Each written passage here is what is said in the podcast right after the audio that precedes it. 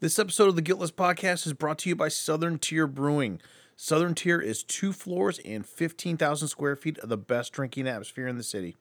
With over thirty craft beers on draft, a full cocktail and wine bar, their very own taproom for events, and weekly specials for food and drinks. Whether it's the New Haze New England I P A or the Peanut Butter Cup Imperial Stout, Southern Tier has something for everyone. Located in the heart of downtown Cleveland at eight eleven Prospect Avenue East and open seven days a week. You can also find them on all social media platforms with their menus. Take a visit to Cleveland's Southern Tier Brewing today. Listen up, biatches!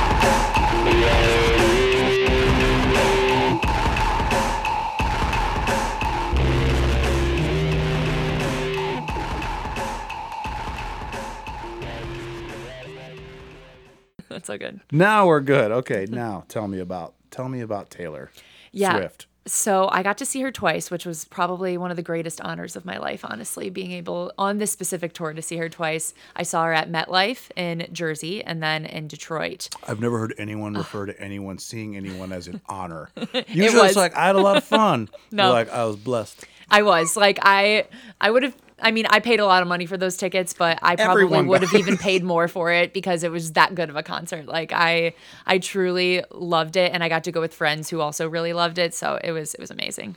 Yeah. It, where, wait, where did you see her? The last one? MetLife, and then Detroit.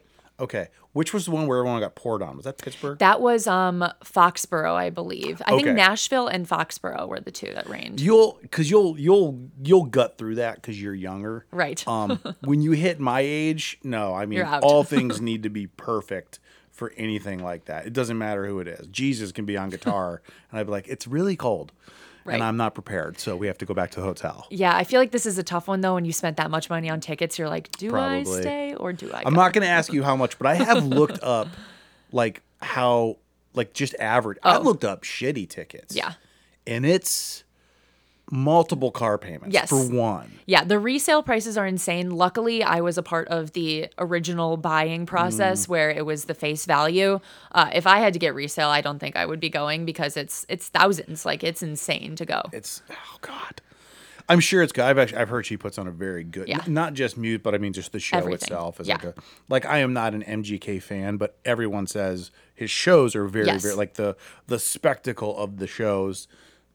Ideally takes away from the music, and it kind of it's just it's a really like when I saw him come down from that zip line when he I was like okay yeah I can see why it's someone an would experience. be it's an, yeah it's more of an experience yeah definitely um I can't say that I can name any song other than one of Taylor Swift's. It might be one of those things where I do know a Taylor Swift yeah. song, I just don't know it's her. I'm sure you do because of radio hits over the years. I mean, she's been singing for like fifteen plus years now. Like, you know, you know some that are probably like, oh, I didn't realize that was Taylor. Yeah, she's been, and she's still only like, I think, thirty-three. fourteen. Yeah, she's she's young. She's a young thirty-three, even though she says that's like seventy-four in pop star years because once you are a, a woman getting a little bit older in the pop I industry. I think it's seventy-four. I think that, that was the case years ago, but because of social media, like the the Kardashians, this is the one that I always joke around about with some friends. Mm-hmm. The Kardashians, there were ten of those Kardashians, but it was way before social media. Mm. Like E always had, I cannot remember the name of the. There were girls very similar, like on E, like twenty-five years ago, mm-hmm. and I do not remember their name, but they it was the Kardashians, but they didn't have social media, and obviously. That whole family knows how to stay in the limelight. I oh, yeah. mean, they have entire countries following them on social media. It's, for sure. It's nuts. But yeah, the um, but for pop stars, I think they can stay in because and one, she's good too. Yeah. I'm not saying I'm a huge fan, but I'm not going to deny that she's right. not good. She yeah. writes songs that people love. Yeah, and she has a very dedicated fan base who, no matter what yeah, she does, like, yeah, I'm her. right there. Like, I will follow her anywhere. It's like a cult, kind of the way I'm saying it. Like, I'll follow her no. anywhere. That's kind of weird, but I you know, a, I embrace it. We all. I have a couple too. I have a couple that I would spend a lot more money because usually I'm just like Jacob's Pavilion, fifty right. bucks tops, because it's such a great place to see a show. Mm-hmm. Um, But I do have, yeah, we all have like four or five. You'd be like, all right, I'll, I'll spend a couple. Right. It also, we did it one time for Pearl Jam in Chicago. We uh we all got really, really drunk at my friend's house. Because when you get older, too, you don't go to bars. You get drunk at each other's houses as couples. Right.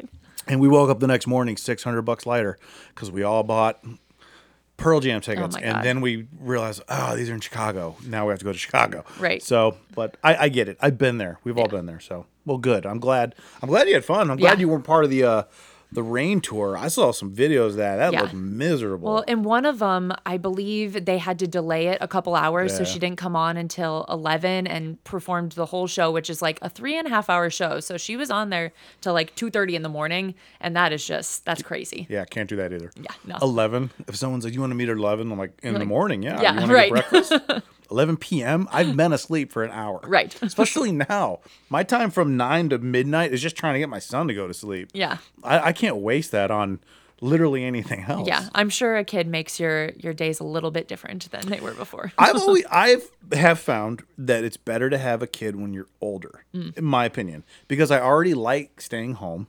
Um, where you're already kind of on a baby schedule because yeah. we don't stay up late and uh, I get up early anyway. Um, Yeah, I mean, and I kind of just like doing the stuff that he likes to do, which is fortunately being in Lakewood. I just walk him around Lakewood. Yeah, I so, feel like this is a good area to be in with a, a young one for walkable oh, things for sure. And since summer just started too, it's yeah. perfect. Like oh, if, yeah. if we'd had him like mid-January Ugh. Where it's like Thunderdome outside, yeah. it's terrible. Like I, that would have been a problem. Right, because you're already kind of locked in during those couple months. Like yeah, now I'm locked in just... with someone else screaming at me. Yeah, so, just what you want. Exactly. Well, uh, Abby Mueller, thank you again for yeah. coming. Um, we were talking about how I came across you, but again, I, I just to kind of recap, I was always always am looking for different podcasts, Cleveland podcasts, because I do like Cleveland. I like the Cleveland-centric ones. I do find a lot of kind of the genre that you're in, which is sports. Mm-hmm. Um, but I also find a lot of them to be kind of repetitive, which that can happen if you're doing kind of the same thing that mm-hmm. everyone is doing. But I think I mentioned, I don't think I'm offending anybody because I don't know any of them. Um, a lot of the, the sports ones come off whiny, like complainy. Why'd we do this? Why'd we do that? Why'd this happen? Can't believe we didn't do. Everyone is, everyone, you know, they all work at Advanced Auto Parts, but they're professional, professional, you know, football coaches. Right. They know exactly what we should have done. Right. I'm not going to say that all the moves have been right in sports history in Cleveland. I think there's a lot of very nice documentary that proves yeah. it was not. But those those are tough to listen to unless you're in like a mood like Sunday around four o'clock. If the Browns lose, ninety-two point three is the funniest radio station in the country. Oh yeah, you're ready for it in that moment. You're like, everyone that calls in is hammered, yes, and pissed. It's really, really, really funny. Yeah, and it's all stuff like that. But yours is yours is opinion, but yours is also kind of sports news. Is what I took. Mm-hmm. How how did I characterize that? You think it's accurate? Yeah, no, I think that's accurate, and I do try to not always lead with my emotion. I guess. Um, Hard not kind to. Of, it, yes, exactly. Especially as a Cleveland sports fan, like we sure. have, we've been put through the ringer, and like I will say that for the fan base, like I understand why people feel the way they do a lot of times, that they don't trust that things are ever going to change. Because why would they? You know, like this is how it's been for at least my entire life, especially with the Browns organization. Uh, so I understand why people feel the way they do. I just think it's important to have perspective when you're watching uh, games and not just.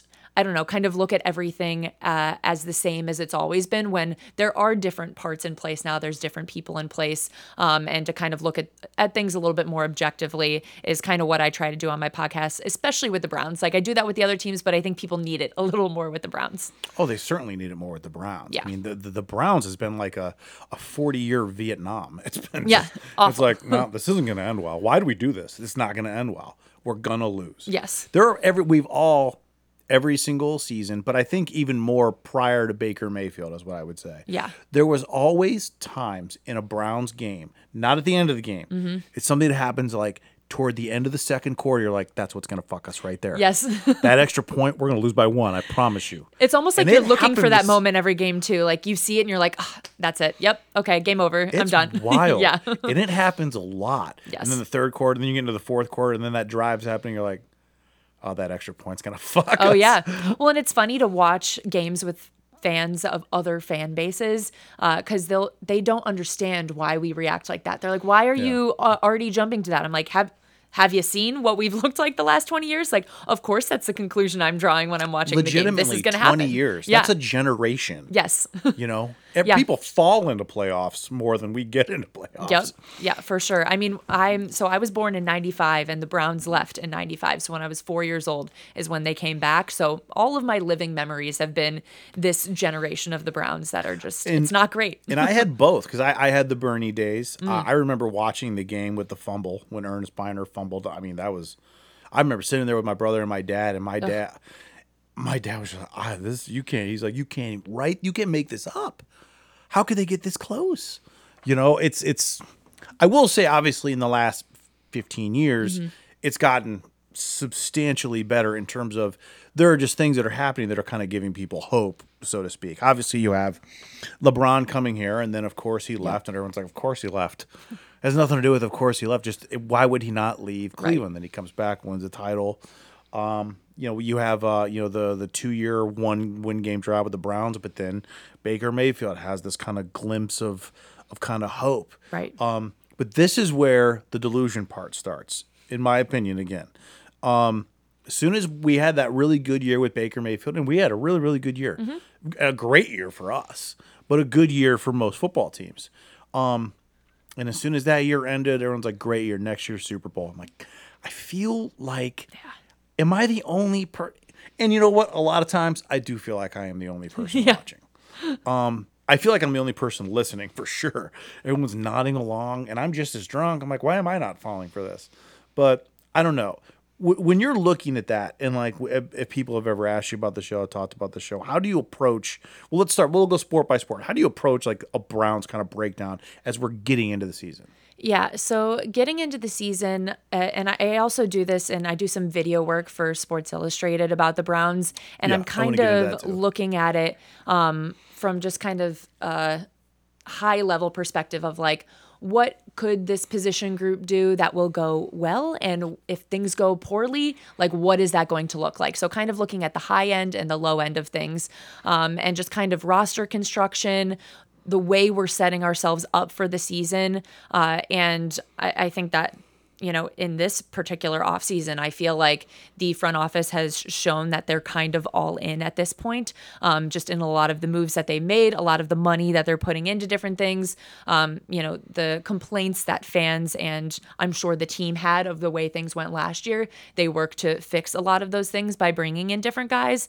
Um, so I kind of look at the team from that perspective going into the season, uh, and then usually it falls apart week one pretty much. But, you know, that's uh, that's where I take it from the beginning. During kickoff. Week one. Right. Yeah.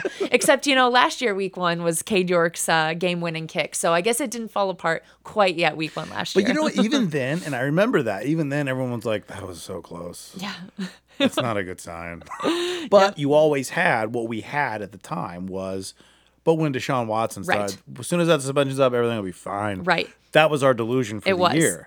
And I think week one, because we were playing the Panthers and Baker, like we just needed that as like a moral thing to like, all right, we gotta, we have to get this win or else we are going to hear it from everyone in the national media forever yeah. that we lost that game. So yeah. it was, it was important in a lot of ways. What did you think about the whole bit? Ba- well, what did you think first about just Baker's time here? Yeah. So I kind of rode a bit of a roller coaster with Baker. Like I did feel after the twenty twenty season, and I think a lot of it was just, you know, going through the pandemic and finding football as like maybe one of the only escapes that anyone had during the pandemic. Oh, like there yeah. was truly nothing else to do other than watch sports when they came back, you know, even though a lot of them were kind of put on pause for a while. So that season was just, I feel like, so important to people's like mental health in general of like, I need this right now, and watching those games each week as we kind of made our push to the playoffs.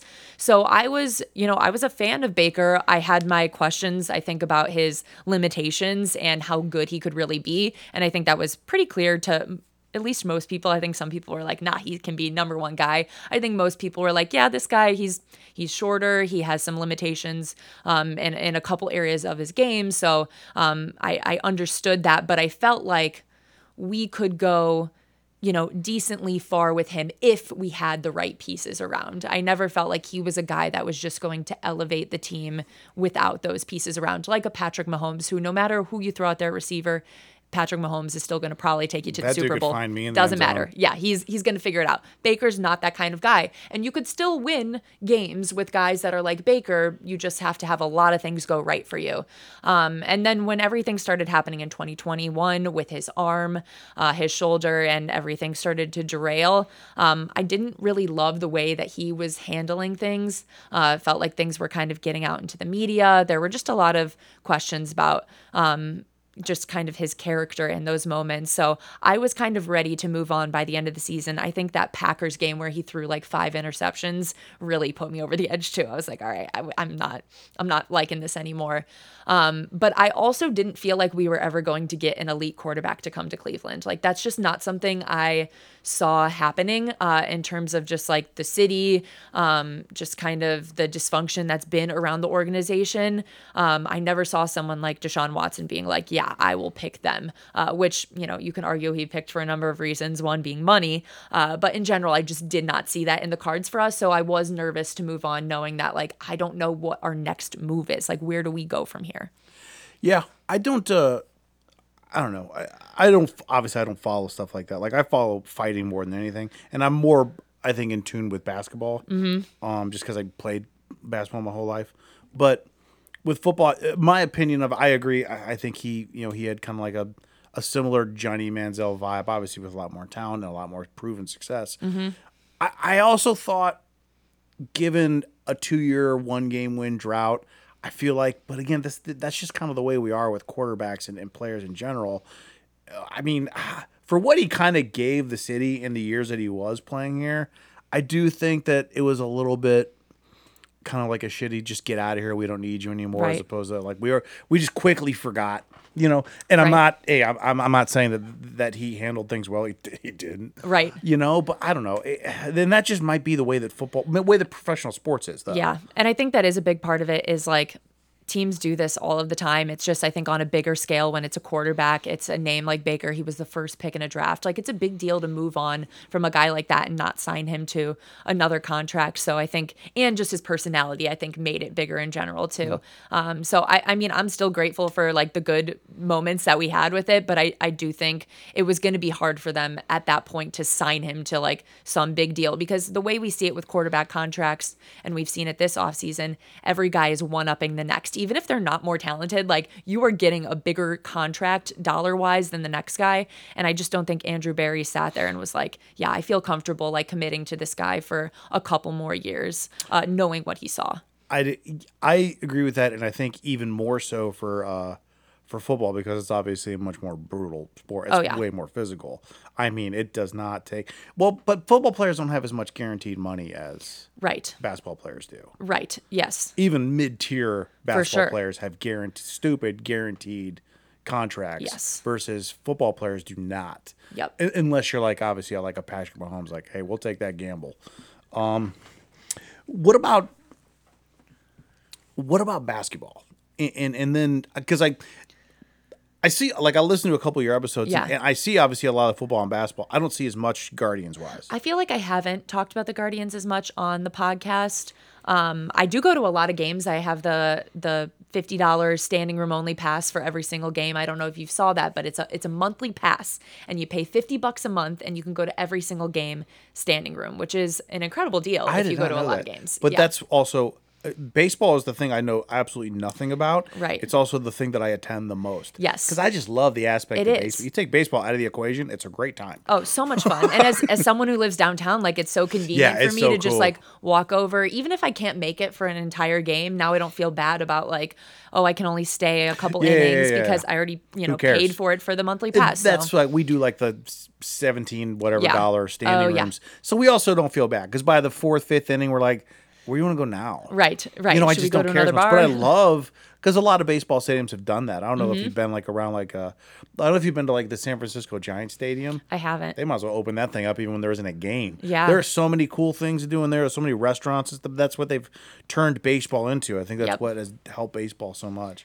Yeah, I think the Guardians are trying to do more of that too. There's some renderings I saw of like other areas that are supposed to be more like community type areas within yeah, the ballpark. Yeah, yeah. Um, but I mean, the games I've gone to this year, the standing room has been completely yeah, packed, which I think is people like that. It's awesome. Yeah, people so like that aspect. Yeah. I've really enjoyed that, but I don't. Yeah, I don't. I don't know why I just haven't gotten into them as much on the podcast. I also feel like people care more to hear about the, like, no matter how bad the it's, Browns are, people care to hear more about the Browns. It's just always going to be that way. Two straight years, one win. That mean, you know, that was filled yes. every Sunday. It doesn't matter. It's yeah, a you turn on any radio station, that's yeah. what they're talking we're about. We're a sports town for sure. We're, yes. we're a, a, you know, a three professional team, sports team. You have the big three outside of hockey. Yep. But yeah, football is still our, our For Our sure. bread and butter, which is so weird. Yeah, I know. It It is weird. Well, and with the Cavs, like, I... I do feel like this season was fun to talk about the team because they are a young group. Uh, it was, you know, a lot of questions, but in general, you knew it was going to be somewhat good. Like yes. after what we did last year,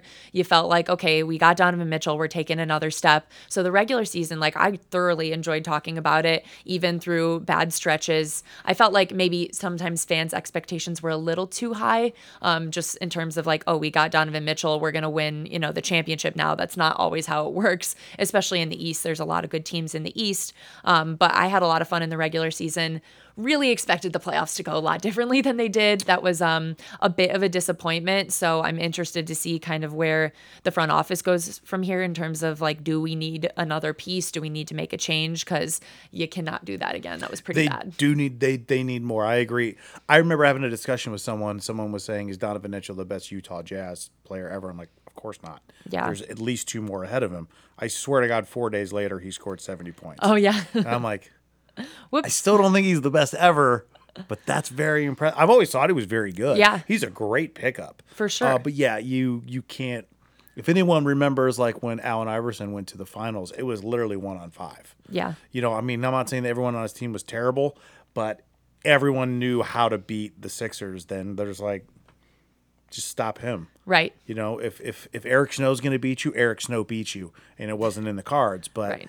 it was y- you can't go that far. It, it, Iverson's obviously an extreme example. He's right. a Hall of Famer, but yeah, you do need a couple more pieces. But yeah. I do like, um, obviously I like Donovan Mitchell. I truly hope that that turns into something that they do, you know, keep and lock in. But you know, as with professional sports, mm-hmm. basketball might be more fickle than any of them. For sure, you got to win in two years, or show, or, or, or they they start looking. I mean, it's become such a just like a musical chairs yeah. league where even superstars don't stay anymore. Yeah, Kevin Durant, Kyrie for multiple reasons, but Kevin Durant, Kyrie Irving. Yeah. I mean, even you never thought this would come up. People are now starting to talk, is Luka going to leave? Right. I don't think Mark, Cub- Mark Cuban will be like, here's seven billion dollars. You're never, and you're going to move in with me. Right. You're never leaving Dallas. Right. There's few players, I would say, in the N B A that like actually would be like safe to say they're staying in one spot one hundred percent I would say for sure. There's superstar, supermaxes that I would one hundred percent say Luka for sure is one of them. I even hesitate to say Jokic only because he's a big guy. Right. Big guys have a much more limited shelf life. This guy has Yao Ming injuries written all over him. He's just a big guy. He's he already huge. Moves kind of slow.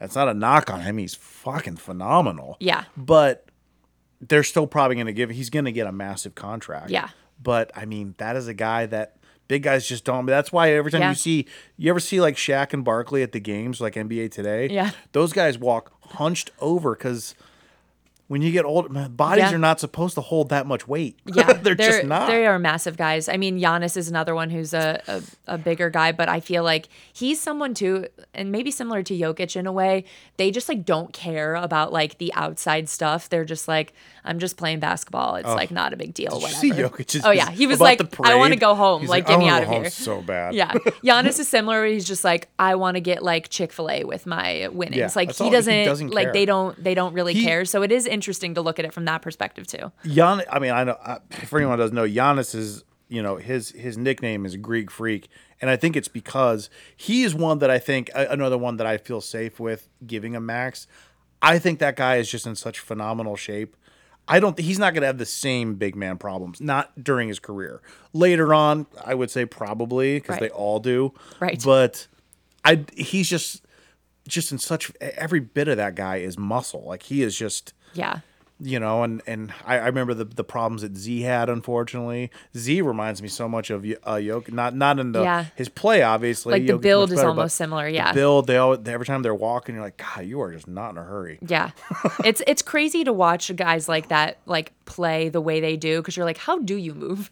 Like, I yeah. just, I don't understand how it's He even looks possible. Like he's in slow motion. Yes, you yeah. know, and that's probably part of his allure and why he's so good is because he it's just, it, the things look effortless, right? But he just sees every it's yeah. wild the way he plays. Yeah, you are right though. You just wonder about their longevity on like how long can you do this, because you know on the other side you have shooters like Steph Curry who you're like he could probably keep doing this for a long time because oh. you know he it, it doesn't take like the same physical acumen to keep doing that. Like he's just a good shooter yeah. and he can probably keep doing that. He's for not a while. Carrying around yeah. seven feet three hundred plus right. pounds, you know, and, and his even his skill doesn't problems. Require the size like. Like yeah. he could be any size and like still be able to do that well for the most part. Yeah, yeah, yeah. With and that's reason. You know, and with I mean, even look at LeBron. I mean, LeBron is, which I know you're dying to talk about. Oh, always. But LeBron is, I mean, he is another one that that he that guy probably drops half a million a year just on keeping his body in shape. Oh, yeah. You know, it's an investment for him and it works. But even him, he's I mean, when you approach a certain age, he's going to be thirty-nine when this next year yep. comes up, and I don't think he's going to retire, but I mean, you start seeing some of these oh, things sure. where you're just like, even I think like Kawhi Leonard, I think is almost anticipated. He's like saving himself for later years. Yeah. He's just like, he's and he's pretty open injured. About it too. Yeah. He's always injured. He's like, I'm going to sit out like five games. Why? Fatigue. Yeah. Tired. Like, of course you're tired. You're an athlete, you asshole. Yeah. yeah. And I think it's funny with LeBron's uh, like age and what he, I feel like this is the first year other than maybe a little bit in the last few years, the first year you could really see some differences yes. in like his age and yes. what he was able to do. Uh, and, you know, I, I think we have like a distorted image of age with like the N B A now because he is thirty-eight. Like when you look at other thirty-eight-year-olds who have played in the N B A, they are much worse than him, you know? So it's actually kind of insane that he's still played at the level he's played at at his age, like, and it really is the, the upkeep he's done on his body, the amount of money he puts into it every day is I, insane. I, that's and I think that's the thing that people got to remember. There's plenty of thirty-eight-year-olds in the N B A. Yeah, they're, they're not, not starters. They're not the number one go-to, and they're not playing at that level, and they're not getting into the finals. Yeah, or at least the Western Conference finals. Right. Most of them are getting maybe yeah. probably the bench, but maybe a couple they're minutes. Not a they're ma- just trying to get some contracts. They're not to, like, the, end their They're career. Not the main contributor, main focal yeah. point of a team that gets to the Western Conference finals. For sure. And loses.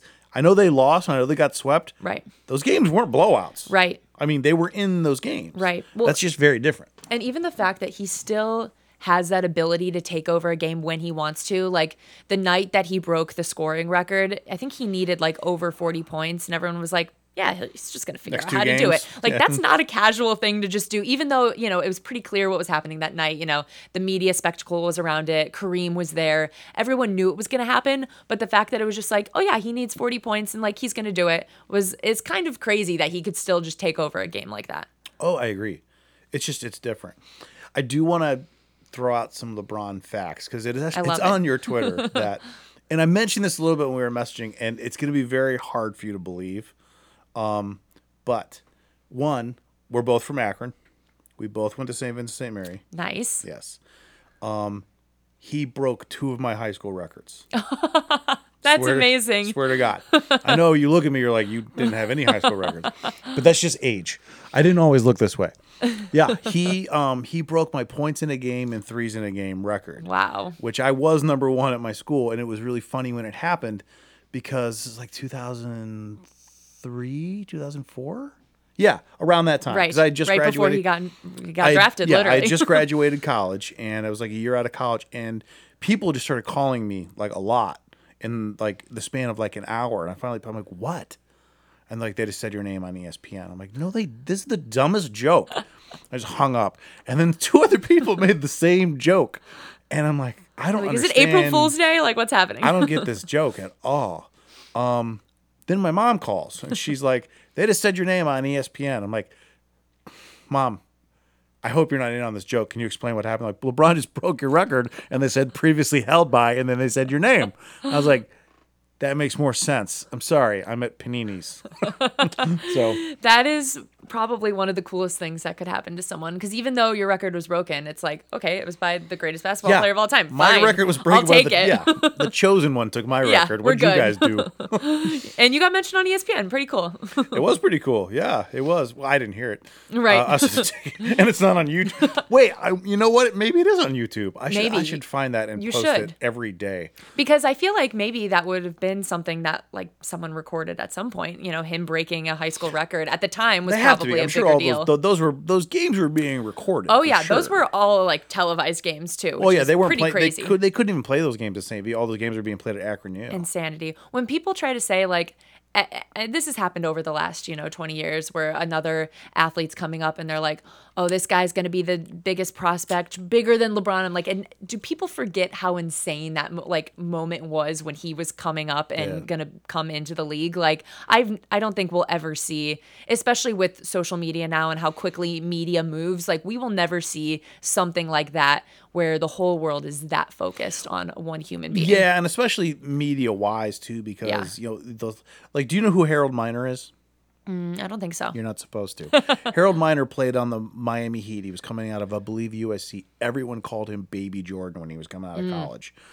Do you know who Harold Miner no, is? No, so clearly he wasn't. Yes, all the time. I remember uh, switching gears to fighting because I do pay attention to fighting. There was a fighter named uh, Felipe Nova on the Ultimate Fighter, and people were comparing him to George Saint Pierre. If you know George Saint Pierre is, he's arguably top three pound for pound best M M A fighters of all time. And people were comparing him before he even got into the U F C. It didn't pan out. Right. Like, stuff like that gets said a lot. Yes. You know, there was hype around Manziel.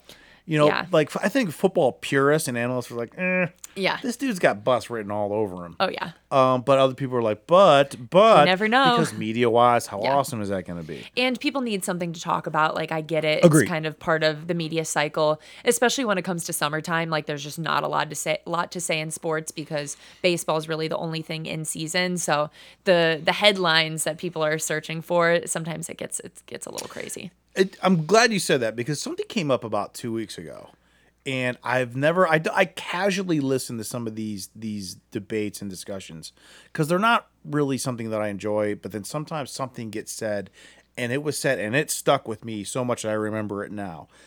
It has to do with kind of like the coverage of professional sports. N B A, I think, is the biggest culprit of this. I believe it was J J Redick said it when he was talking to to, to uh, uh, Stephen A. Smith about this. And he was basically saying the way that we cover the N B A, if a casual person is covering the N B A, they would think that there were only six teams and seven players in the N B A. Yeah. And that really stuck with me. Yeah. And they're like, obviously, like Steph, LeBron, Giannis, Jokic, Kyrie, mainly more for his bullshit, right. James Harden, Embiid. I mean, arguably maybe two. Yeah, but, maybe but a that couple others. really, really yeah. stuck with, and Luka, obviously. But that, it, it, honestly, even Luka, not as much. Right. Compared to just, you know, some of the other bullshit. Mm-hmm. Um, and I think that kind of goes into what you were just saying. Like, it's just, you got to talk about something. Yeah. And so, first, what do you think about, like, coverage, like N B A coverage, on a grander scale? Yeah. Well, I think... You know, I, I try to look at it from the perspective, too, that the media, I know they do have a job to do mm-hmm. where they have to get a certain number of viewers, and that is part of the gig. So if they want to talk about the Lakers because the Lakers have the most fans out there, then that's what they're going to talk about. Or in football, if they're going to talk about the Cowboys because the Cowboys have fans all over the place. I understand that's kind of part of the reason that certain teams do get more coverage. I think as maybe a, you know, smaller city fan, it does get frustrating at times when, like, the Cavs were kind of doing really great things this season, and I'd look to national media coverage and I would maybe hear one line about what the team was doing, and there were some, like, really cool and exciting things happening. So it can be frustrating, especially as a fan of a team in the city of Cleveland, or I'm sure other cities get frustrated as well. Interestingly, I guess in the N B A, like, Memphis got a ton of coverage, even though they are a smaller city. They had so much drama surrounding them that it kind of brought coverage on in a different way that they wanted. But for yeah. the most part, I would say smaller cities just kind of end up having to deal with it. Uh, even if they do have, like, a star, like, I mean, I would consider Donovan Mitchell to be a star. He probably would have gotten way more coverage had he been on the Knicks than if he, you know, as he was a on Knicks, the Cavs. A Knicks, a team that, I mean, you know, didn't really make a ton of noise in terms right. of like, you know, like it, playoffs advancement. But right. I, I, the the Nuggets and the Lakers in this scenario are almost the best two to discuss because they ended up playing each other. The mm-hmm. Nuggets won. The Nuggets ended up winning the title. But if I again look at E S P N, if I just go to YouTube and just type in E S P N, you know, First Take, N B A, whatever. I mean, even when the Lakers were horrible, right? It was just all it was was discussions about how bad the Lakers were. Mm-hmm. That's all it was, over and over and over again. Obviously, you also have players like, you know, uh, Jokic and uh, um, Murray, mm. who aren't really super boisterous, loud dudes. They're just right. really, really, really good players, and they're pretty like soft spoken and just kind of. They're just not. They're just not like.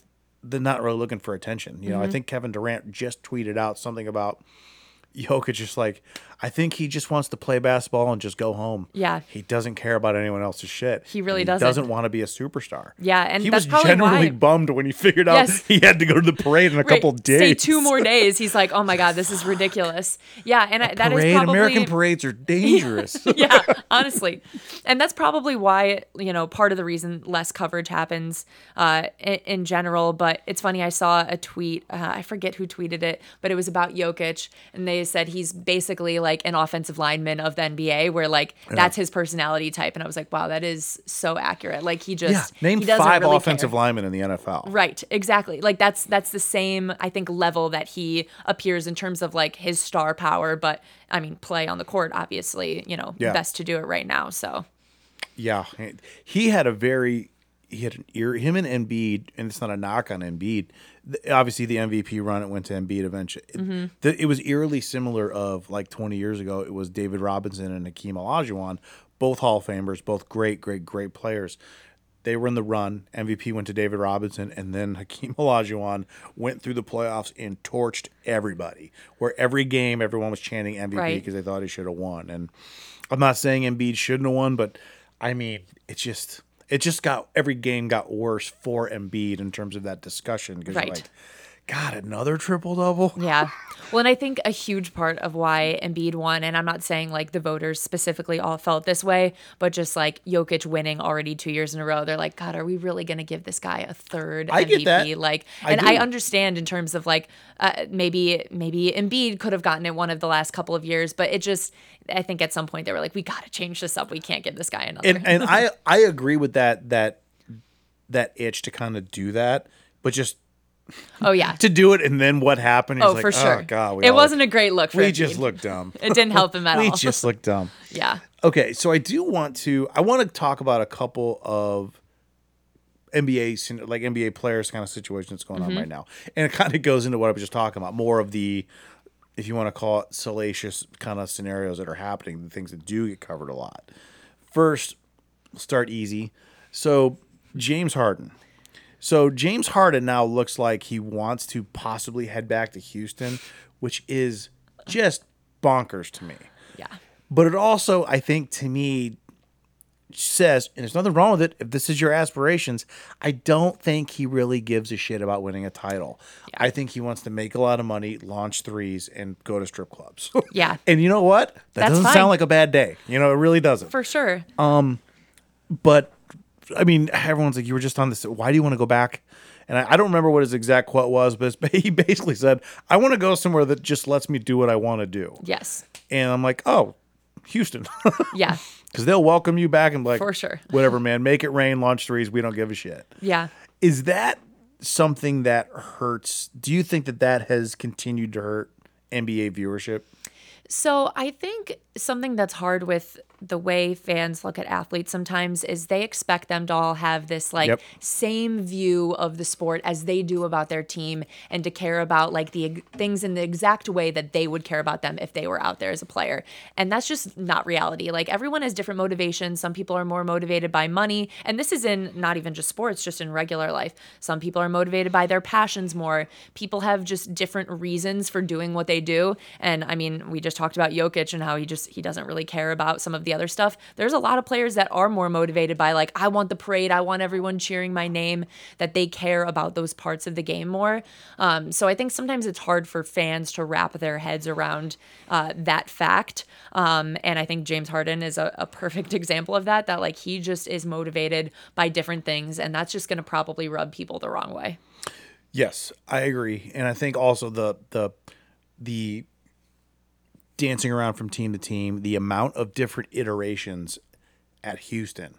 You know, Shaq did a great breakdown of this where he's just like, okay, you know, you wanted this guy, we gave you this guy, that didn't work. You wanted this guy, we gave you this guy, that didn't work. We brought in this guy, that didn't work.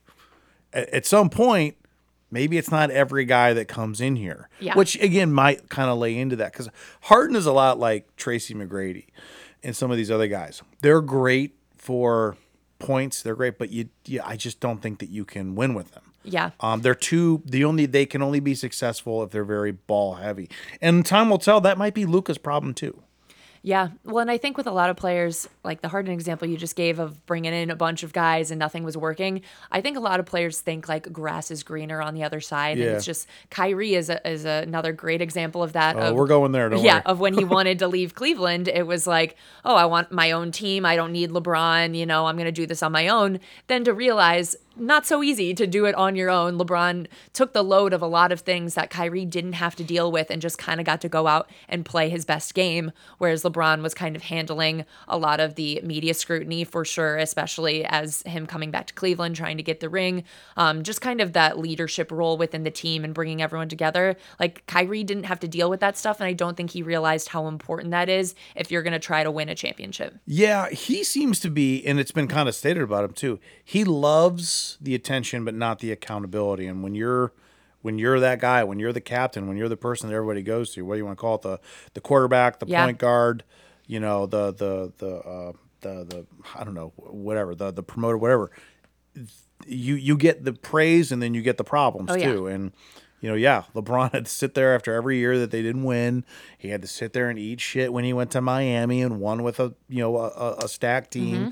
And then when he went to Cleveland and left and then left again, I was like, why'd you leave?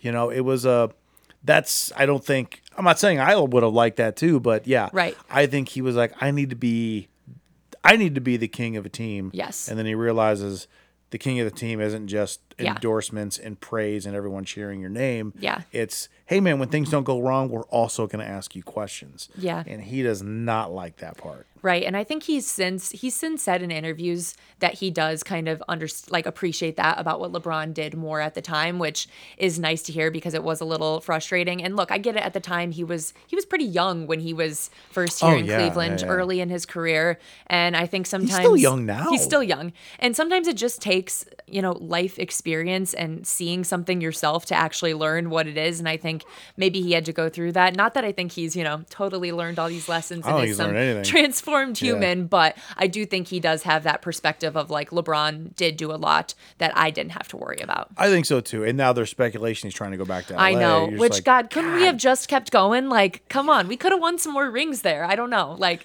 it's, it's tough. yeah, it is. It, it is, and it's a, it's just such a weird like. So for just shifting gears into Kyrie, yeah. Ky- Kyrie is an odd one on so many levels because.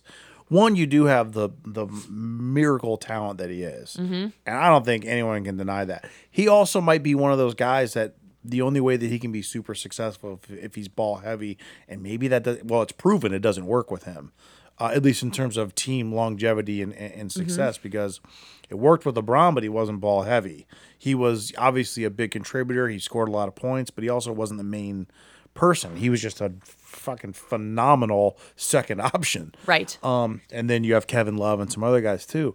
But like then he goes to Boston and it really doesn't. I mean, that went from I'll never leave Boston to everyone's like, get the fuck out of Boston. Like, yeah, he was saging the arena when he came oh, back. God, like that's how it went. Weirdo.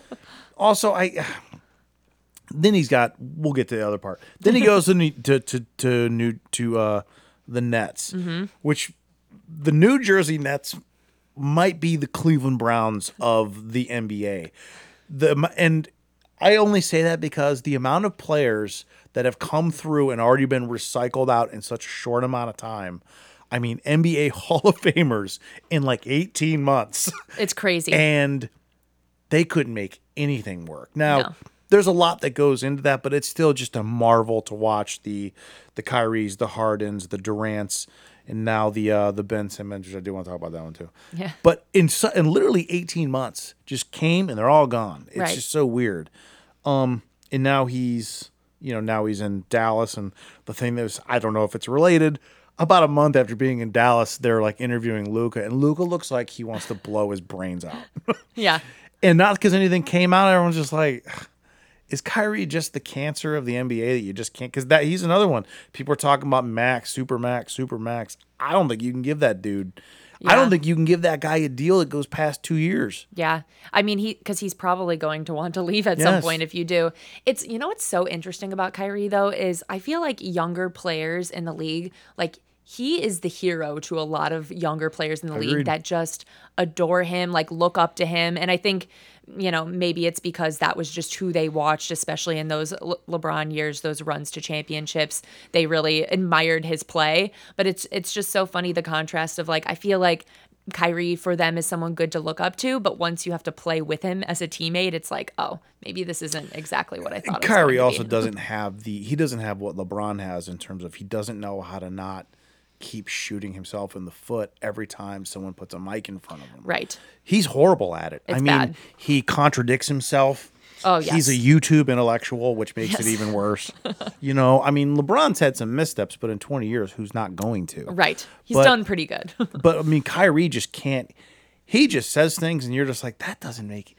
No. And, like, he's being inter- – I remember, like, when the uh, – uh, uh, what was it? Whatever the, the film he he, he tweeted. The, yeah, the yeah. like anti-Semitic one. Yeah, yeah. The, that one. So like when that came out, when he's being interviewed about that, it's like a ten, fifteen minute interview, and he's been and he thinks he is schooling all these reporters, and for fifteen minutes, he just came off dumber and dumber yeah. and dumber and dumber. But in his mind, you can tell in his mind, he's like, nailed that one. Yeah. You know, and I don't think he had, he didn't, he never had that savvy part. Yeah. And then he, of course, contradicts himself. He's like, I'm not gonna, I'm never gonna apologize for it. I didn't do anything wrong. Like ten days later, all of a sudden, yeah. like, I'm really sorry. Like, of course you're sorry. Right. I mean, you're not really sorry. Your pocketbook started getting hit. You were right. losing deals. You know, that's what happens. Right. And he he just talks about how much he, like, hates the media and how it just, like, ruins his life. But then, like, on, you know, the flip side will just be, like, you, you know, posting these things on social media and, like, putting these things out there and then shocked that people are questioning him about it. It's like, Kyrie, you put that on your profile. People are going to ask you yeah. questions. This is part of the gig. There, I always say this, people, there is an ecosystem in sports, and you need all of the parts to make it work. There's the teams and the players, there's the fans, and then there's the media. And they all have to work in order to have it be this moneymaker that it is, in order for the players to make their money, in order for the media to get their job done, in order for the fans yeah. to be able to see the product. Like, you need all of it. And I appreciate when players can recognize that. And Kyrie just, for some reason, can't see that, like, part of his success does come from the fact that people get brought into your life. They get to know you through the media, and they, you know, it becomes this, this cycle. Um, and he just can't seem to wrap his head around it. it. I mean, it can work very well for people if you know how to kind of handle it, but right. it, it, it's, but it's the same thing. It's like, he wants the praise for a post, but he doesn't want anyone to question it. Right. Because then someone questions it, and then they ask him a question like, yeah, but you see how that sounds like you said this? He's like, ah, well, it didn't. Yeah. Next question. And everyone's like, you, but again, you just you, said it. Yeah. You just said, ugh, it's tough. You can't have it both ways. I understand the desire to yeah. want it both ways, but you can't. And then again, when you're standing next to a guy like LeBron, yeah. who is not having the same problems navigating much harder questions, oh, yeah. at least game related, he doesn't have the other questions because he doesn't do any of that other shit. Right. You know, it's, it's, I don't know. I, I, I don't, I certainly don't think he's a bad guy. You know, I just think he's, he's, it's like misguided. Yeah, I just think he's he, he's one of those guys that can watch like a, a fifteen minute documentary and be completely convinced. And, right. asks, and it's just because it's interesting and it's cool. And he's like this and that and this and that. And you're like, okay, what about this? Like, why wow, that that I, that wasn't in the documentary. Right. Like, that's fine. Okay. It, and it's fine. I, it's, right. You're allowed to read and listen. I think he sounds like a guy that likes to absorb a lot of stuff. For sure. I think that's great. Yeah. Um. but maybe just have the info before you put it out. Yeah, I think that is the issue, is putting it on your platforms without like having really thought through what the type of reaction you might get, and then being so shocked that people are like, hey, that yeah. was actually a little bit harmful. Yeah, it's one of those where you're just like, whatever I put out there, people should just love because I'm this person. Because I'm Kyrie, yeah. yeah. And probably because he also gets thousands of messages every day oh, talking about sure. how great people love him. So for sure. I, I can see how you can kind of fall into that too. Yeah, definitely. Um, but yeah, he's still so young. He's got a lot of years left. I, I just, I'm, he's the one I'm probably most curious to see what's going to happen, because outside of a team that's not a contender, I don't think he's going to get, yeah. you know, a long-term deal, because nobody, one, he doesn't have a proven success record outside of LeBron. Right. In terms of getting to the finals and winning a championship. Right. And which is a two, lot of years ago now. Like that was a long time ago at this point. Very long time ago. Yeah. That was seven years ago. Yeah. That's crazy. A lot. And that was seven years and like three torched teams ago. Right. So I don't know yeah. if I just, I don't see that, you know, I, I don't see him. I just, I don't, I don't think it can happen. Yeah. I don't think any team can, can gamble on that. Um, Probably the one that's happened, well, the, the one that's at the tip of everyone's fingertips right now, because we don't know what's going to happen, but something's coming, right. is Ja Morant. Right. Um, another one that is, his is, I'll, his is by far dumber. Um, for the main reason is just that, look, put this in the, put this in the you and I terms. If you and I go down, there's a bar called McGinty's at the end of the street. If you and I finished up here, went down there, and I got an argument with the bartender over the price of a sandwich. And I got into an argument, and I threw a punch at him, and I got arrested, and then taken to jail. And then someone tells a story like, that's the dumbest thing ever. Just don't, just send the sandwich back. Just don't go back there. Right. And then a month later, I go bound to McGinty's. I order the same sandwich, and then I get in an argument over the cost of the sandwich, even though I know how much the sandwich costs, and I know what's going to happen if I throw a punch. That's how stupid that is, times two hundred fifty million dollars. Yep. He it, literally did the exact yes. same thing a month later. That's the part that I feel like we're not talking enough about. Yeah. I think that's the part that shocks me most, too, is just like the stupidity of having it on social media. It's like, yeah. God, because let's be honest, like, professional athletes aren't always the most stand-up individuals that are always doing the best things behind closed doors. Like, we are all aware of that. The the way of putting it, having your friends have it on their social media, knowing that, like, you are going to get in trouble for it, is just mind-blowing to me. Like, the lack of self-awareness in that is a little bit shocking. So, and everyone's talked about, like, the first time he did, I honestly, I didn't even know about somebody that, I didn't know he got in a fight with a high school kid. Yeah, that like, one's crazy. I, I didn't know about a lot of these things. Um, someone, either way, so he, so he, he, for anyone that doesn't know, he was on I G Live, which I've gone to the guidelines of I G Live. You are not required to have a gun. yeah. So, but apparently someone read him a different guideline. So he's in, he's in a club, um, he's shirtless and he's probably drunk. I would have been. And he shows, he flashes a gun. That's all he did. It's actually, it's very well worth noting, it's not illegal what he did. Right. I think actually in, yeah, in Tennessee, there are like a, they're not even a concealed carry. They're probably an open required carry. to carry. yeah, it's Tennessee. They're an open carry. Um, right.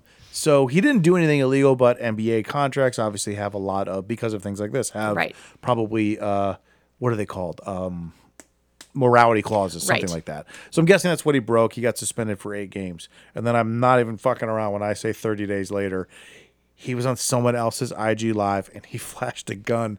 And I can't, this is after he went to Adam Silver, who is the commissioner of the N B A, had a long talk, seemed, well, he said he was sorry. He obviously yeah, wasn't. Yeah, he said he got therapy. He said, yeah, therapy. to help, therapy like, stop putting I G a gun Live. On Instagram. Like, I don't know how that, a couple days of therapy helps you change that. yes, which we're going to shift to that in a second, because I do want to talk about the way the media handled it. But then no, he sits down with Jalen Rose for, like, this long interview, and he's like, sorry, all the same shit people say when they're in the spotlight and they fuck up. So then he goes to, uh, gets an eight-game suspension. You know, season ends for the, the, the Grizzlies. And then, uh, yeah, thirty, forty days later, literally, I'm not even making that, thirty or forty days later, he's on someone else's I G Live, and he flashes a gun so in bad. a car while they're singing. It's the dumbest thing.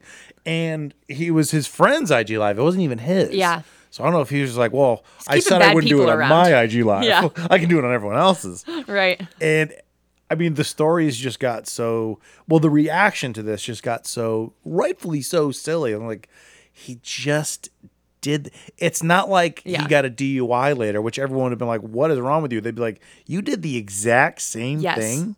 It's almost like when a player like gambles on their own team and you're like, you had one job, don't gamble on your, like, it's just like where it's so stupid that you can't you understand enough? why that yeah. they had to do that. You can't uh, comprehend it. Yeah. It, it's strange. And it's funny with the way Adam Silver, I feel like, has been handling it, where he, you know, during the finals is like, we have a conclusion. We're not going to tell you. We'll tell you later. It was just like, it almost made it bigger than it needed to be by being like, yeah, we know what we're going to do. We have some information. We'll let you know after the finals because we don't want to make it a big deal. But like, I feel like that in itself made it a bigger deal and everyone was speculating. And I didn't know if that was just a publicity thing, but like, hey, don't stop watching after the N B A. Yeah. We got more coming. We have something else to say.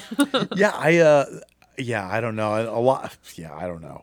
It was it's, weird. It's just such a it's such an odd thing to see, to, just to see this unfolding. I don't know what the they still haven't released the punishment yet, as far as no, I know. No, it feels like it's going to be it's significant be though, just almost to like prove a point of like, hey, you are crossing a line. Like we're making an example yeah, out of you. Yeah, a lot of the a lot of the people were like, I think that the some of the speculation from some of the uh, uh, different uh, analysts are just like, I think Adam Silver's pissed. Yeah, because he sat down with him and was like, you know, you can't do that, right? I have to give you a punishment. Yeah. And he's like, of course, I'll never do that again. Yeah. And he literally did it again. Immediately. He was Almost like, actually, I'm going to my car and I'm bringing out the gun. Yeah. Immediately. It's so it. bad. It does make, I feel like it makes Adam probably upset because it hurts his like reputation as a commissioner of like, nobody really respects you and they're not listening to what you have to I say. I think he's going to drill I think him. he's, yeah, it's going to be pretty major, which it's hard to even fathom because I don't know if we, we have something to compare exactly to this. Like, it's such a different situation than I feel like things we've seen in the past that have gotten uh, different suspensions. Like, this is so unique. Yeah. Well, and yeah, because this hasn't happened before. It certainly yeah. hasn't happened before where someone did the same thing yeah. thirty days later yes. that they just got in trouble for. You think they at least don't do that right. one thing. Right. It's crazy. Put it on MySpace. Yeah. What the? What am I missing? Just save yeah. it in your camera roll. You don't have to put it on yeah. camera. I Show don't it know. to friends. Like, look. Anything else? Anything else? Why did you have to do that? It's rough. It's uh, and the, you know, and this, you know, I, I don't think, I don't think he's in jeopardy of being kicked out of the N B A. I no. don't think he's going to lose three hundred million dollars. If any, I do think that he's going to continue to have problems because, yeah. and it kind of it's eerily similar to the Deshaun Watson thing, in my opinion, because Deshaun Watson had twenty five different. you know, cases against him, and his and his punishment was getting a two hundred fifty million dollars guarantee contract with another team. Right. We have not heard the end of that guy making mistakes. I'm, I'm sorry, we just haven't. For sure. That just he's just like, I am bulletproof. Yes. Like, this actually got me more than I probably would have gotten I just gotten made before. a shit ton of yeah. money by allegedly right. harassing twenty-five right. women. Well, I think jo- with him, he's going to get, he's going to get a, a probably a good contract, a big yeah. contract. They said his shoe sold out like that. Oh, yeah. It's not, he's, I think, and I think that's what happened the first time, in yeah. my opinion. I think he, when you do that, you are either too stupid or you don't care. I don't think he's stupid. Yeah. I think he's just like, yeah, come on. He also knows he's good enough. Like, talent yeah, trumps everything at the end of the day, and I think he's aware of that. Um, and, you know, th- I think the, the bummer part of it is that, like, I feel like he is the player right now in the league that kids look up to the most. Like, every kid loves Ja. So it is unfortunate that I feel like all of this is going on and probably, like you said, will continue to go on. I don't think we've heard the end of it at this point. No, I don't um, think so either. And that's just sad that, like, it's that's the – I, I feel like he could have done so much more with it, and it's going the wrong direction at this point. Yeah, for sure. I, I think he's going to – I think he's going to get – I bet he gets a half a season. Yeah, that's he's what I'm gonna thinking. He's going to come back. He's probably going to do well or whatever. He's, he's obviously a very good player. He's very. only twenty-three. Yeah, um, so young. Then he's going to get a big bag, and he's going to continue his carnival of not making the yeah. right moves. Yeah. And you, he's one of those guys that could be the new face of the league. For sure. Uh, he's, he's got the personality. Like, yeah. Yeah, he's beloved by kids. He has great personality. He plays in a fun way, like an interesting way to watch where like that explosive it's, it's, like Derrick yes, Rose type. It's like a yeah. spectacle as a fan. Um, so I feel like yeah, there's so much opportunity there. Um, I don't know. Maybe part of it, like you said, he's twenty-three. Like, I hope that at some point maybe he turns it around, but I don't. It's hard for me to know how these players react when they're so young. They're getting so much money and attention. Like, it, the psychology of it is it's, just really, it's tough. Like, you, I don't know cannot, how they handle you it. You can't. No yeah. one can. If you gave me eight grand right now, I would act like an asshole. Yes. You know, now if you gave me two hundred grand or one hundred and fifty grand or one hundred fifty million, yeah. oh my god. It, the, yeah, it changes everything, especially at that age where, like, yeah. I, I, I even think about my brain like five years ago compared to now, and you're like, God, I was I was an idiot in that moment. I, I wouldn't do that now. Supposedly an, an an adult. I'm in my forties. Right. You handed me that much money, I'm going to make a bad decision. Yes. Right off the bat. For the sure. first decision I make will be bad and offensive. Yes. I can't imagine if you handed twenty-three-year-old Joe that much Ugh, money. It's crazy. So I, I, I understand that psychology, but I, I think it's the... It's the now, if it's being threatened, how do you react? And to react like doing the, it's just weird. Right. Again, but like you said, we can't answer that question. We don't know. Yeah. We don't know what that's like. I, I know what they should do. I think he even knows what he should do. But for sure, when you have that much money, that much notoriety, yeah. and, and after you did this shit twice, your shoe sold out, yes. that doesn't send a message that you're in trouble. No. The society is like telling you the opposite, actually. Like, it's like, no, wait, this is actually care. cool. We love this. Throw guns at people. Yeah. We don't give a shit. Yeah. It's yeah. tough. It is what it is. Let's shift to the podcast and the content creating. So yep. first, why did you even want to start the podcast? Yeah. So when I started it, actually, I was living in Pittsburgh at the time, rival city. Um, but I, I kind of was like maybe a year out of college. And I think everyone hits this point when they're about a year out of college where they're like, is this all there is to life? Like, I'm working this Yeah, it happens job. every year. Yes. Just F Y I. yeah. And it's, it's it's a big shock to the system, though, when you first feel it after college, because you just have all these expectations, I think, of what life is going to be like. And then it just, for no one, is quite that, especially right away. It's just, it's very different. Um, so I think I was looking for something to...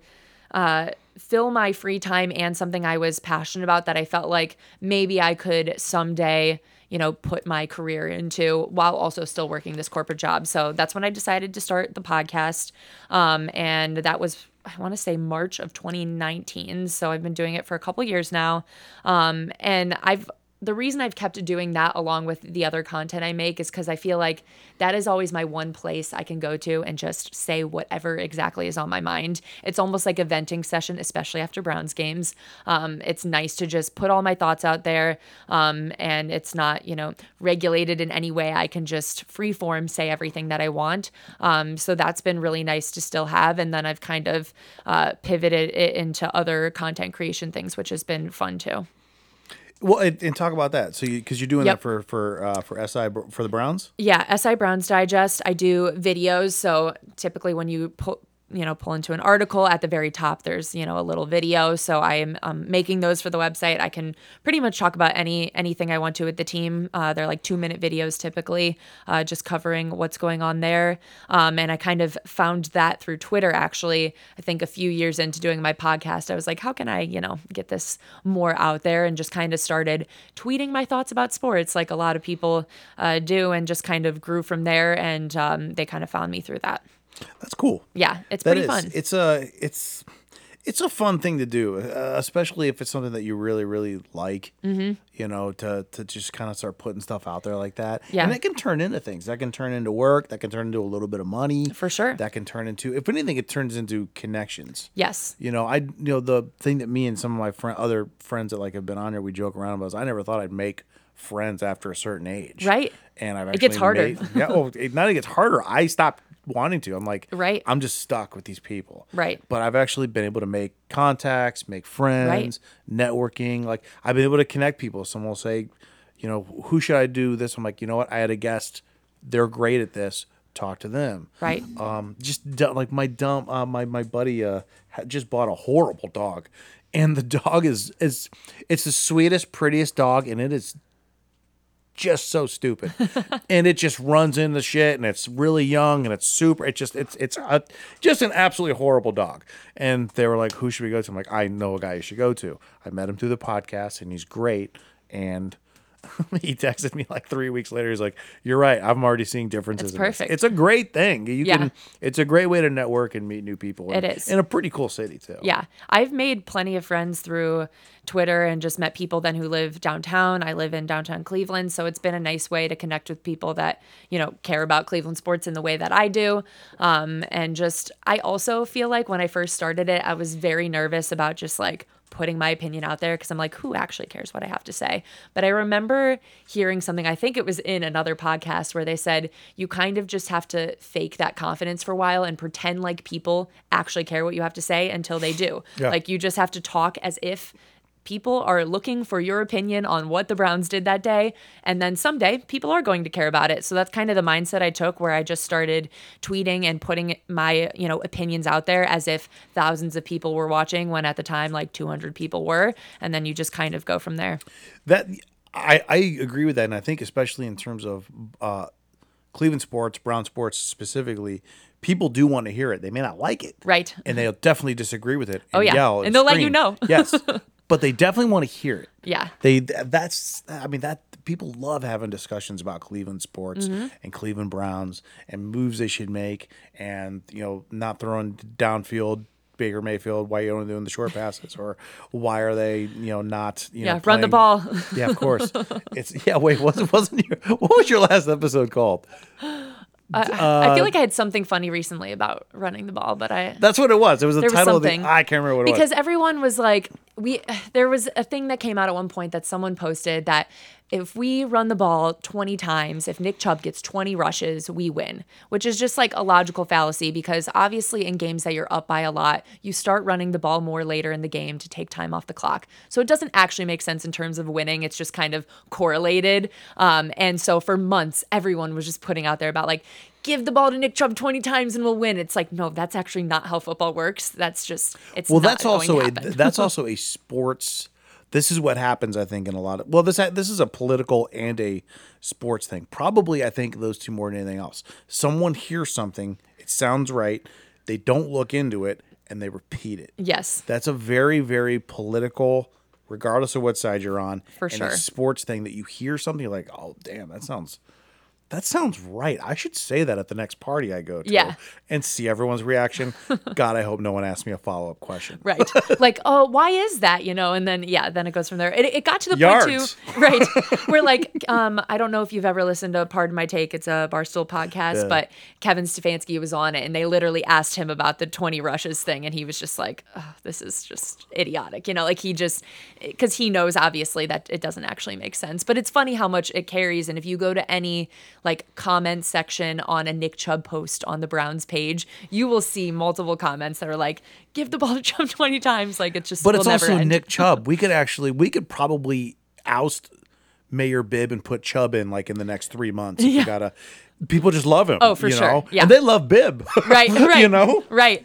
But Chubb is just, they're, they're all just like, like he's our holy grail. Yeah. We just love him. And he's one of them dudes that doesn't really say a lot. No. He's just uh, he's like a soft-spoken, just kind of chill guy. Head and that's down. Another reason why they love him so much. Oh, yeah. I think they just see him as just like a blue-collar, hard-working dude right. that doesn't care about the, the everyone's just like, if they trade him, oh yeah, this place is going to burn. Which, it's funny, though. I feel like those speculations started this offseason, and Andrew Berry like shut it down immediately. He's like, absolutely not. He's I, the fantasy football guy, right? Um, Andrew Berry, uh, he's a G M. Oh, Christ, never mind. So sorry. So I was, close. No. I was like, hmm, something what Barry. What is that guy? Guy's name? Is there someone in the media? Kind of, yes. Okay. He's forget it. That's why you have a sports podcast. That's all right. I got I you. I'm here talk to talk shit to people. No, it is funny though, because Chubb, I feel like no matter what, like I, I know people in Cleveland love him. I do think he does always make your team better no matter what, because he is just going to offer that part of the game no matter what happens. If you're throwing well or you're not, you're like, okay, we can at least give the ball to Chubb and he'll maybe break a couple tackles and get like four yards. Like we'll just yeah. at least get that no matter what. So um, I think we'll be keeping him a little bit longer. I mean, he's get he's old for running back years at this point, so that's who knows? That actually, the running backs are kind of like the uh, running backs and fullbacks are kind of like, well, running backs probably more, are like the centers in the N B A. Right. They're just, they, they the miles on them. You they know, just hit a wall at some point, and it's like, oh, you're done. Every game. yeah, yeah. It's like, they, oh, your career's over, actually. yeah, they hit an actual wall every game yeah. about sixty times. Right. And then, yeah, the, the, that that's one I just, and you, there's so many examples that where you just see someone, you're like, what happened? You're like, yeah. I think he just hit that wall. Like, oh, you yeah. see that in fighting a lot, too. Yeah. Where... Uh, I don't know. Some of these guys have these like iron chins. It's actually even part of the way that they fight. They can just take punishment and move forward. Yeah. And then one time they one time they get hit in that spot, and then they're never the same. They just get turned yep. off over and over and over again. Like you see that in a lot. Of, you see that a lot in mixed martial arts now, where guys that were you know had title runs or won titles, mm-hmm. their career ends, and you look at their record. They lost like their last seven all by knockout. It's it's, it's wild. Yeah. There, there's eventually where your body just starts saying, I'm not into this anymore. Yeah, Doesn't got matter hit so many are. times and it's done. Yeah. I mean, I think with the Browns that happened to Kareem Hunt last year, where people still have this image in their mind of Kareem Hunt from like his early years in Cleveland, and it's it's like, hey, he's actually not that good anymore, because in terms of running back years, like he is up there and he just doesn't have it anymore, which it is unfortunate. Like I feel bad for the players in that sense, because it has to be hard mentally to be like, oh, all of a sudden I'm just I'm not that guy anymore, but it kind of comes with the position. Yeah. Where do you want, like, I mean, where do you see, like, the podcast, the content creator, like, what do you want to do with that or keep doing with that? Or how do you see this kind of morphing yeah. in the next couple of years? I mean, my dream would always to have talking about sports in some facet be my full-time job. Um, but I am, like, really, I don't know, happy with the balance right now. Like, it is... It makes your full-time job a lot more enjoyable when you have things to look forward to later Agreed. in the day, which is something I've learned over the years. Um, so when I have, you know, my podcast to record or videos to do, or just, you know, I'm going to go watch a game with friends and I know I'm going to be making content on it, like that's really fun and exciting for me. So I'm definitely happy with where things have gone, but um, definitely always still trying to grow. And, you know, you never know where it takes you. Like you said, you just, especially with the internet, like things just, you know, happen sometimes. So it's been, it's been good so far. That's important. Hobbies like that are important, especially ones that you like. And I think creative ones, I think yeah. too, are very, very good. You're eventually going to stop not, ha- you're not going to have your athletic ability anymore where, yeah. where you can't do the stuff that you used to do. So you kind of have to kind of fill that with other, mm-hmm. other things. And you don't want that to turn into, whether you have kids or not, you don't want that to turn into, you know, work, you know, go upstairs or go home and then, yep. you know, eat dinner, watch T V, fall asleep, and then repeat. Yep. You know, there's gonna you're always gonna have days like that, but you need something, I think, yeah. to look forward to. For sure. I mean, when I first graduated college, I felt like I had that where I was just like, I didn't have a lot of hobbies yet, where it was like, okay, I go to my job, I drive home, I make dinner, I watch maybe a T V show, I go yeah. to bed. And that just, after a while, you're like, wow, this is really not very fulfilling. Um, so, you know, you just kind of start searching for ways. And uh, it definitely, I, I like I said, I think it makes you better at your own job and enjoy your own job if you fill your life with other things, because you're just not dreading it so much, where yeah. you, you just have other things to look look forward to. So um it's yeah it's easy to fall in that rut too. Oh, it is. It's very and it's hard easy. to get out once yeah. you're in it. It's it's pretty impossible in the moment. You're like, I don't even know where to start. Yeah, my wife, I've, there have been times where, you know, when you know we've been working from home for mm-hmm. years now, there have been times where, you know, my wife will like, like it'll be Tuesday and I'm like, we haven't left the house on Sunday. Yeah. And we'll just be like, let's just go down the street and get a beer or get some food, something. Yeah. We got to get out of the house. Yes. And we're We caught ourselves doing that early on after the pandemic, mm-hmm. where we're like, you know, we're working from home, then we go upstairs and we eat, and then we go to sleep, and then we can like, it's been two days, we gotta get out of the house. Yeah, we're just being conscious of it now. Where, and I think I think you have to do that too. Mm-hmm. It's uh, it's so easy to get into that. It is, yeah. It. I mean, I definitely had that during the pandemic for a while. I moved um, from Pittsburgh, where I was living at the time. I wanted to come back to Cleveland, but I stayed with my parents who live in suburbs of Cleveland for um, a couple months, and I got into that rut where I was just like, eh, I don't really, eh, there's not much to do, so I guess I'll just lay around anyways. And it it definitely starts to affect you, and you're like, I gotta I gotta get myself out of this, or else you're just gonna sit there forever. Hey, my thing that I'd recommend to anybody that says it is just venture out into some of these new, like check out some of the the influencers in the in, in the area, because they always post. There's so oh, yeah. many there's so many restaurants and cocktail bars and just other fun places and other things that you can go to. Yeah. I mean, just I mean, Lakewood itself, Lakewood's got like five parks within two miles of right. where we're sitting. Uh, you know, downtown has got a lot more that it's been adding, you know, over the last couple yeah. of years. Uh, try, I mean, just if that's kind of our go-to, where we just like like all right, what just opened? What should yes. we try? Something different that is, you know, I like having places like go-to places that I can right. always have a great time at, but others I'm like, we just keep trying to, and there's always new stuff popping up too. Right. Yeah. I think that's, especially in, I feel like, a smaller city like Cleveland, like there's always like little events that places are having, and those kinds of things I think are, are good to do. Even if you just go with one friend or something, like, hey, let's just, we're doing this this week, let's go. And it, it'll kind of just kickstart you into it for sure. You will. Yeah. And especially as you get older, it'll only be with one friend. Right. You can't get seven friends together once you hit us. When, once you cross thirty-five. You can't even thirty-five, see seven friends in a year probably. Oh, yeah. Once you cross thirty-five, getting seven individual people together, it's months in advance. Right. And it has to be an event, and there has to be food and an early exit. Yes. There's a lot of requirements at that so point. So many. Even for me. If I'm setting it up and I'll hit a wall, I'm like, I'm not into this anymore. I'm yeah. not going. Enjoy yourselves. Done. I respect it. Yay. Yay. It is. So enjoy it. Enjoy it while you can. It will fall apart. Yeah. Physically, um, mentally. I'm just going to keep going as long as I can. Till the wheels fall off. Just be Nick Chubb. Right. Be the Nick Chubb of partying. That's my mentality. There you go. So, um, I know that you said that uh, uh, you kind of want to turn that into like a gig or anything like that. Do you do you want to do? Well, actually, I don't even know what your like. What is your uh, your degree in? Uh, so I had a communications degree. I went to Ohio State. Same here. And nice. Go communications, Bucks. John Carroll. But, ah, there we go. Okay. But uh, yeah, so. Do you want to get into like on, do you like kind of like just kind of like expanding with what you're doing right now podcast wise? Do you want to branch in a couple different, or keep your feet like, like dip your feet in a couple different types, or is there like a certain right. dream job? You're like, that's the one. I know right. talking sports, but right. what do you view that as? Radio, yeah. expanded podcast, television? Yeah, it's hard for me to like pinpoint like a one dream job, because I think especially in the media space today, there are just so many different avenues. Like for a long time, it was like either you do radio or T V, and those were the only options. And now there's just so much else out there. Um, I feel like some of the more old school options, I think, are like more limiting for people in a lot of ways now, where they just, you know, have have to say things in certain ways, certain requirements, whereas like podcasting is a little bit more of an open forum. Of course, there are like different requirements, but I think um, it's just so so much more current with what people are looking for in their media today. Like people want to hear the more relaxed, open type um, conversations rather than the more scripted and put together television, radio type conversations. Um, so I'm definitely open to whatever, but I do like a lot of the more modern forms of media for sure. Okay. Yeah, I uh, I always think about uh, Andre Knott. He yeah. told me the funniest story. Um, I didn't know that because we grew up together. I've known okay. him since fourth grade. I didn't know this th- that he had did this. So, so he's you know he's a grinder. Obviously, he's gotten to a great place. He has a great mm-hmm. job and he loves it. But his first, like, I guess if you want to call it radio broadcasting job, was at Kent State from like two a.m. to six a.m. and oh he was um, telling fishermen where the best fishing was. Something to that degree. When he told me that, I'm like, you've never fished. He goes, I know. But people would call in, I'm like, ah, Rocky Rivers, great. Like, he doesn't know.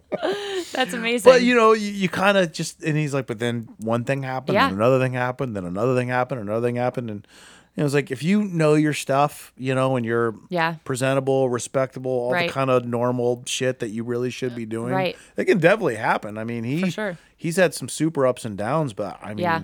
he loves his gig. He's right. great at it, yeah, too. Yeah, he's really good. Every time I see him on television, my wife points like, that's, that's uh, it's, yeah, it's him no, again. He seems like very well connected with the players, too. Like, they respect him. You know, it's kind of like a mutual respect, which I think is really important. His, uh, his stories about...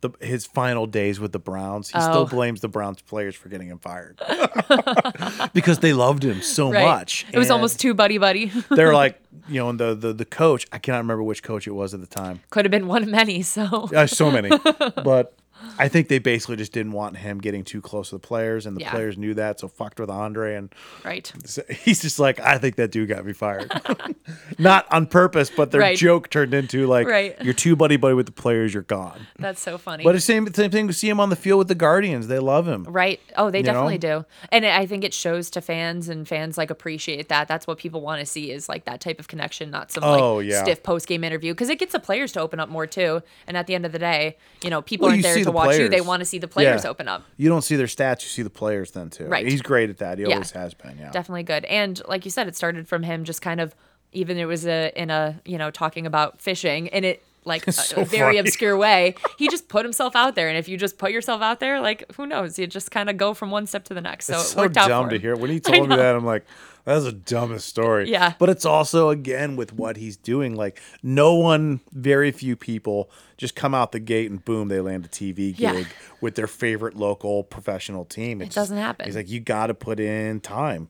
He's like, it's a lot of lot of grinding, a lot of grinding and a lot yeah. of, he's like, in some shit jobs. And that was a garbage job right. where I had to B S my way talking to people about fishing, which I've never fished. Right. And I definitely told them the wrong places to go. Right. And it was from two to six in the morning. Ugh. Well, and especially at the time, like, they didn't have social media to, like, start your own things and put it out there. Like, I feel like that was probably more just, oh, like, yeah. you have to go through these other avenues to do it. Now you can be like me, start a podcast, and just be like, all right, I'm yeah. just putting out there myself. And that was his joke about the, he's like, the fishing thing, that job is an app now. Yeah. That's not even a real job anymore. So true. Yeah, like, no one's going to the radio for that at this point. No one's like, hi, college radio station, where's the best yeah. place to fish? They're saying, hello, Alexa. Yeah. What's, yeah. There's probably ten different apps for the area yeah. about where the best fishing is. That's not even a job anymore. Yeah. But yeah, you do have that option now to kind of grind out uh, what you want to do by doing that. Yeah. And some people are really, I've had people on here that have massive followings just from yeah. producing and putting together really good quick clip videos of a bunch of different things.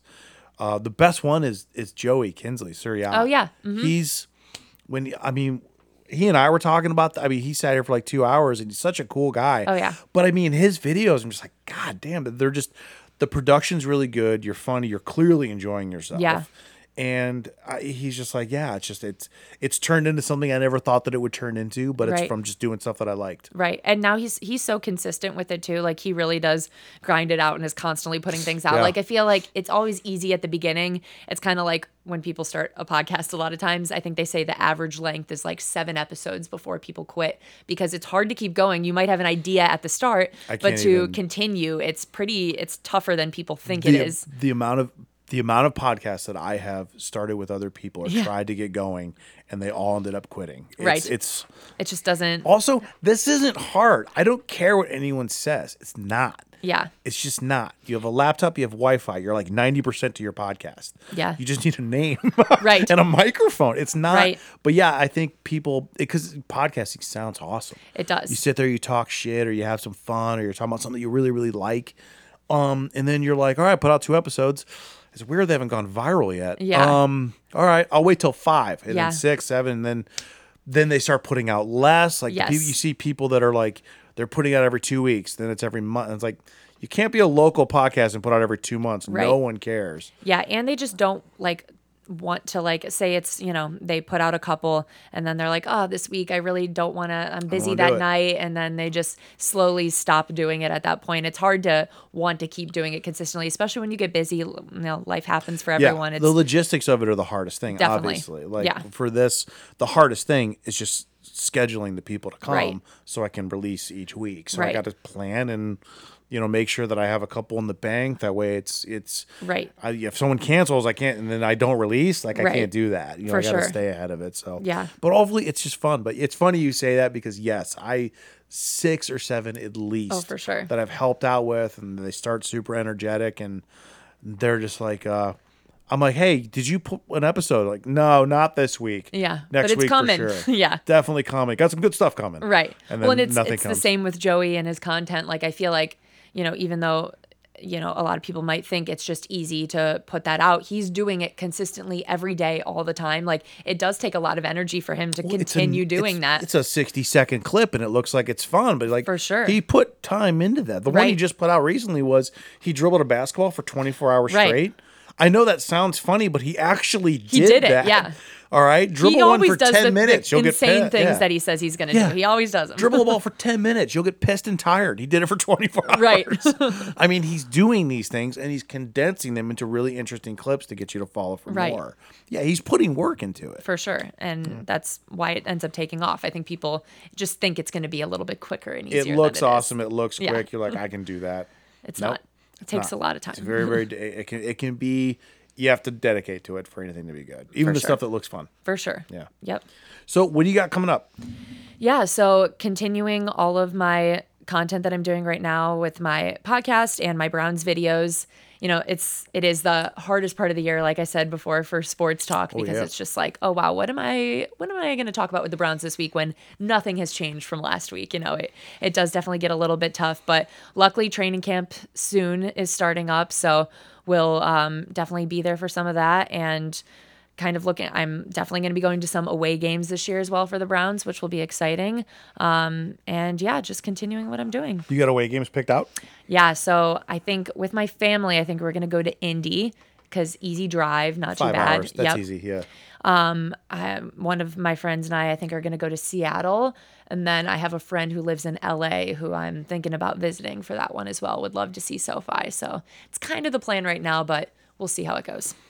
That's cool. Indy's, uh, I found some fun stuff to do in Indy. I spent a weekend there, and I actually found some fun things to do there. There there's yeah. some cool little little pockets with, like, bars and restaurants that right. I really, really like. Well, they've really built themselves around being this, like, convention-type city where yeah. there's, uh, you know, it's a, it's a newer city, too, which is always interesting as, like, you know, as us being in Cleveland, which is a much older city where there's a lot of character to it. Like everything in Indy kind of looks the same, which is always like a weird thing I yeah. think yeah. to, oh, yeah, to yeah, see yeah. when you go there. It's like, oh, this is a different different yeah. look than I'm used to.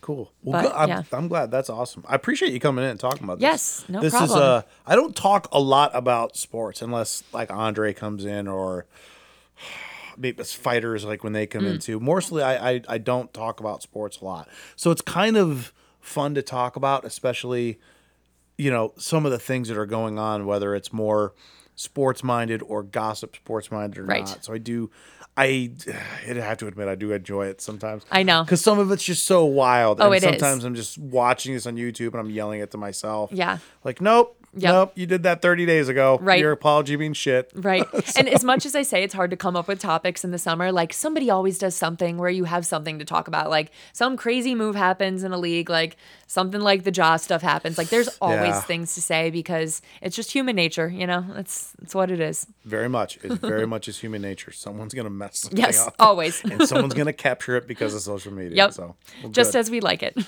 Yes. Well, good. Again, I really appreciate you coming in. Um, A couple quick announcements. So I am finalizing the details for the next live show.